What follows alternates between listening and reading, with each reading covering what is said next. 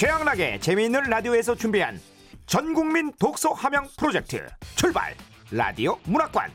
자 그 두 번째 시간은요 지금까지도 가장 많은 사랑을 받고 있는 단편 소설 한 편을 준비했습니다. 사춘기 소년 소녀의 아름답고 슬픈 첫사랑을 그린 바로 그 소설 황순원의 소나기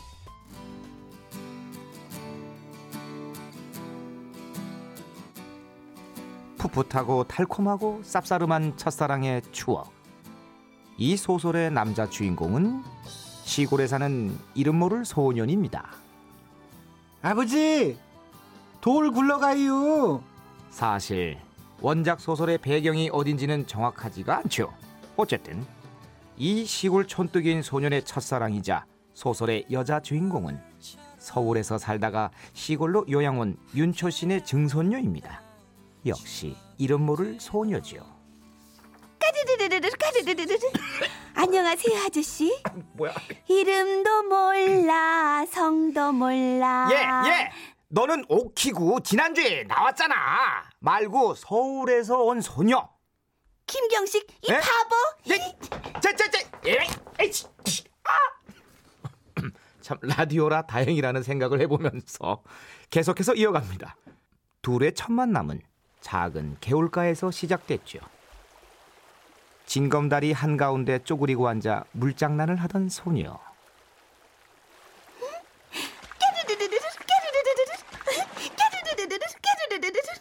개울을 건너려던 소녀는 수줍어 말도 못하고 개울뚝에 쪼그리고 앉아 소녀가 비키기를 기다리죠. 아이 저 시절 왜 저런디야 개가 안나 죽겠네 한참을 기다리던 바보 같은 소년. 얼마나 지났을까? 소년은 벌떡 일어나 소년에게 무언가를 집어 던지죠. 이 바보 소녀가 던진 하얀 조약돌 하나. 장난으로 던진 돌에 개구리는 맞아 죽지만 소년의 가슴엔 사랑이 싹 텄죠. 그날부터 둘은 본격적으로 썸을 타기 시작합니다. 나 잡아봐라 까르르르르르 까르르르르르 깨르르르 깨르르르 둘은 그렇게 산으로 들판으로 쏘다니며 무도 뽑아먹고 음 참외도 씹어먹고 꽃반지도 만들며 행복한 시간을 보냅니다. 그러던 어느 날 소녀가 소년에게 이런 얘기를 하죠. 넌 저 산 너머에 가본 일 있니? 없는디 그럼 우리 가보지 않으련? 뭔디 에이 멀면 얼마나 멀다고 겁나 뭔디 이 바보 저 시절 또 시작이네 여자에게 약한 자여 그대 이름은 남자니라. 결국 소녀의 원대로 저 산 너머에 가보기로 한 소년. 논 사이길을 따라 가을 거지하는 논을 지나 괜히 허수아비 줄도 잡아 흔들어 대보고 흐드러지게 핀 갈꽃을 한 움큼 쥐어보기도 하며 둘은 함께 뛰어가죠. 빨리 와! 빨리! 그렇게 급하면 어제 출발하지 그랬디야? 나 잡아 봐라! 소녀를 따라 뛰어가는 소년의 얼굴에 논에서 튀어오른 배짱이들이 따끔따끔 부딪히고 논이 끝난 곳에 있는 도랑을 건너자 멀게만 보이던 산이 눈에 들어오기 시작합니다. 이게 무슨 꽃이지?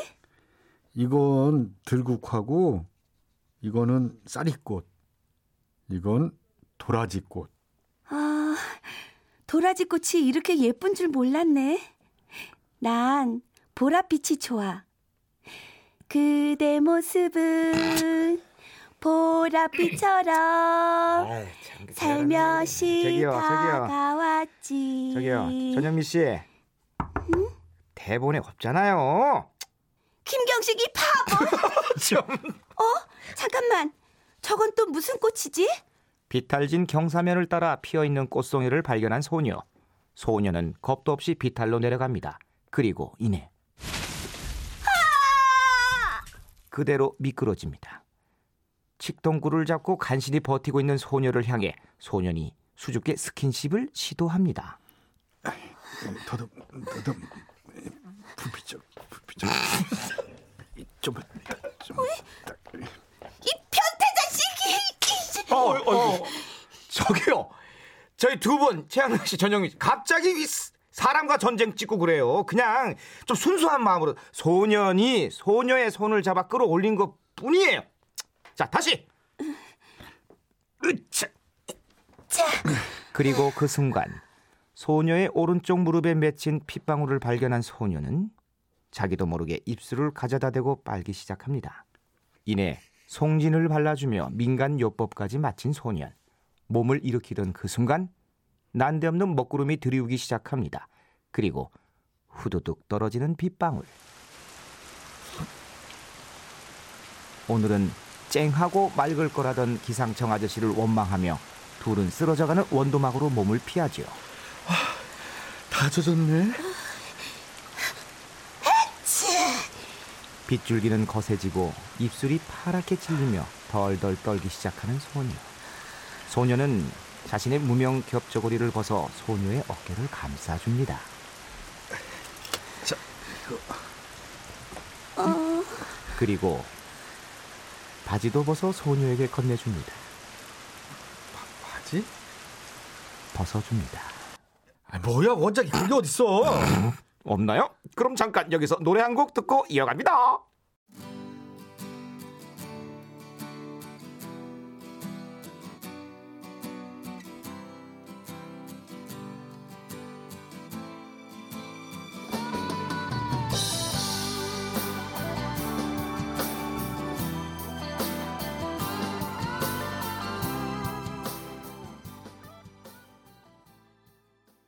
자, 다시 재미있는 라디오에서 준비한 전국민 독서 함양 프로젝트 출발 라디오 문학관 황순원의 소나기 계속해서 이어갑니다.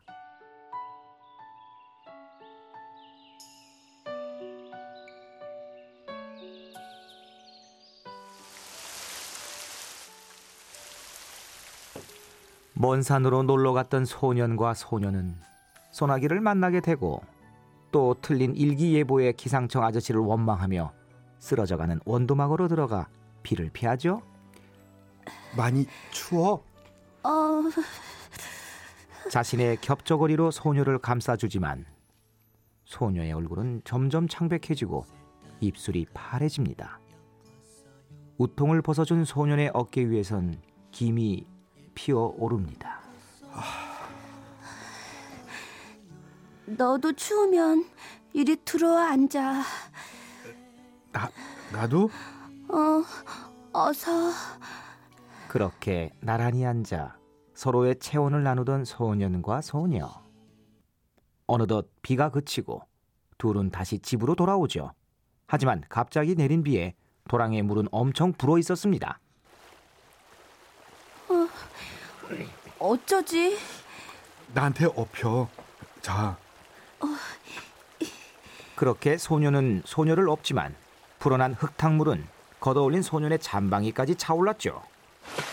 어머나, 차오르는 도랑물에 깜짝 놀라 소년의 목을 끌어안은 소녀. 꼭.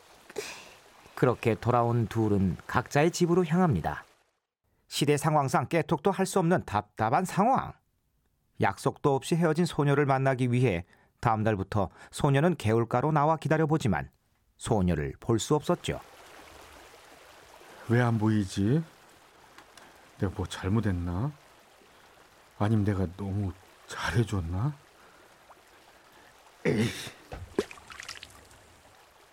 며칠이 지났을까. 그날도 소녀를 찾으러 개울가로 나옵니다. 그리고 둑에 앉아 있는 소녀를 발견하죠.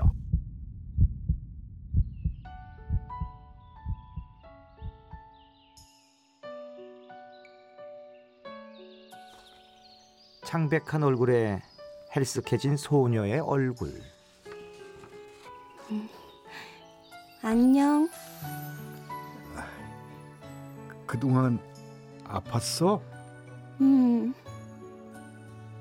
이제 다 나았고 음, 아직도. 그럼 누워 있어야지. 갑갑해서. 참, 그날 재밌었어. 나도 근데 어디서 이런 물이 들었는지 이게 지지 않네. 그날 입었던 자신의 분홍 스웨터 자락을 소년에게 내밀며 검붉은 자국을 보여주는 소녀. 알았다. 이거 네 등에서 옮은 물이다. 내 등?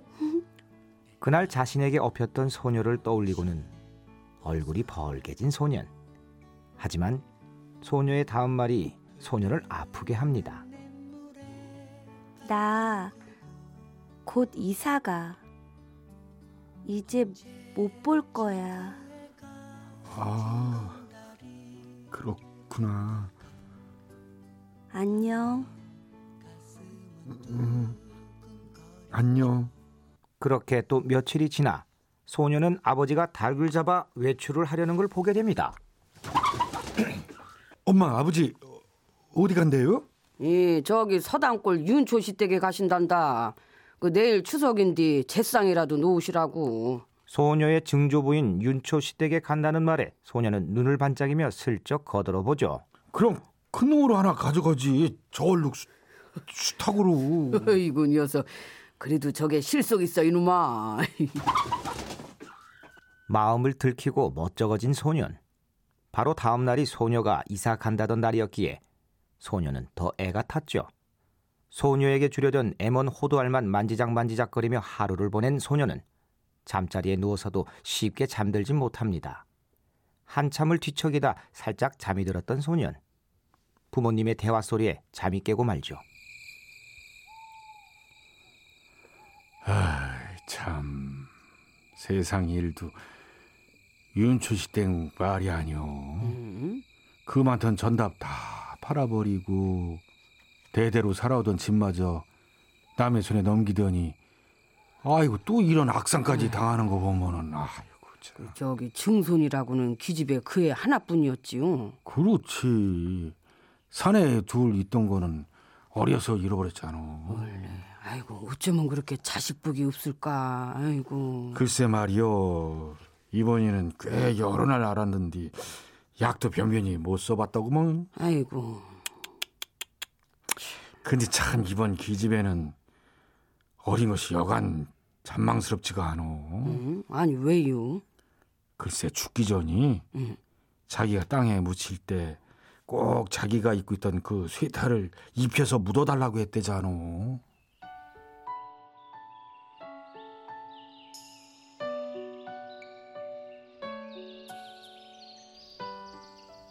네, 소년과의 추억. 소년의 흔적이 묻어있는 그 스웨터였죠. 단편 소설 황순원의 소나기는 여기서 끝을 맺습니다. 하지만 사실 이 소설의 원래 제목은 소녀였단 사실을 알고 계십니까? 소나기보다 먼저 소녀라는 이름으로 발표됐던 작품 속에는요. 뒤에 이 네 줄이 더 있었다고 합니다. 아이고 어린 것이 지가 그리 될 줄 알았나 보지요. 순간 가슴 속에서 울컥 올라오는 슬픔에 저도 모를 신음소리를 지르며 돌아눕는 소년.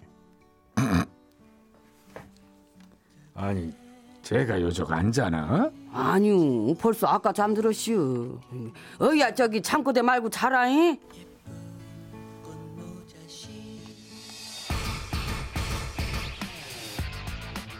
네, 최양락의 재미있는 라디오에서 준비한 전국민 독서 함양 프로젝트 출발 라디오 문학관.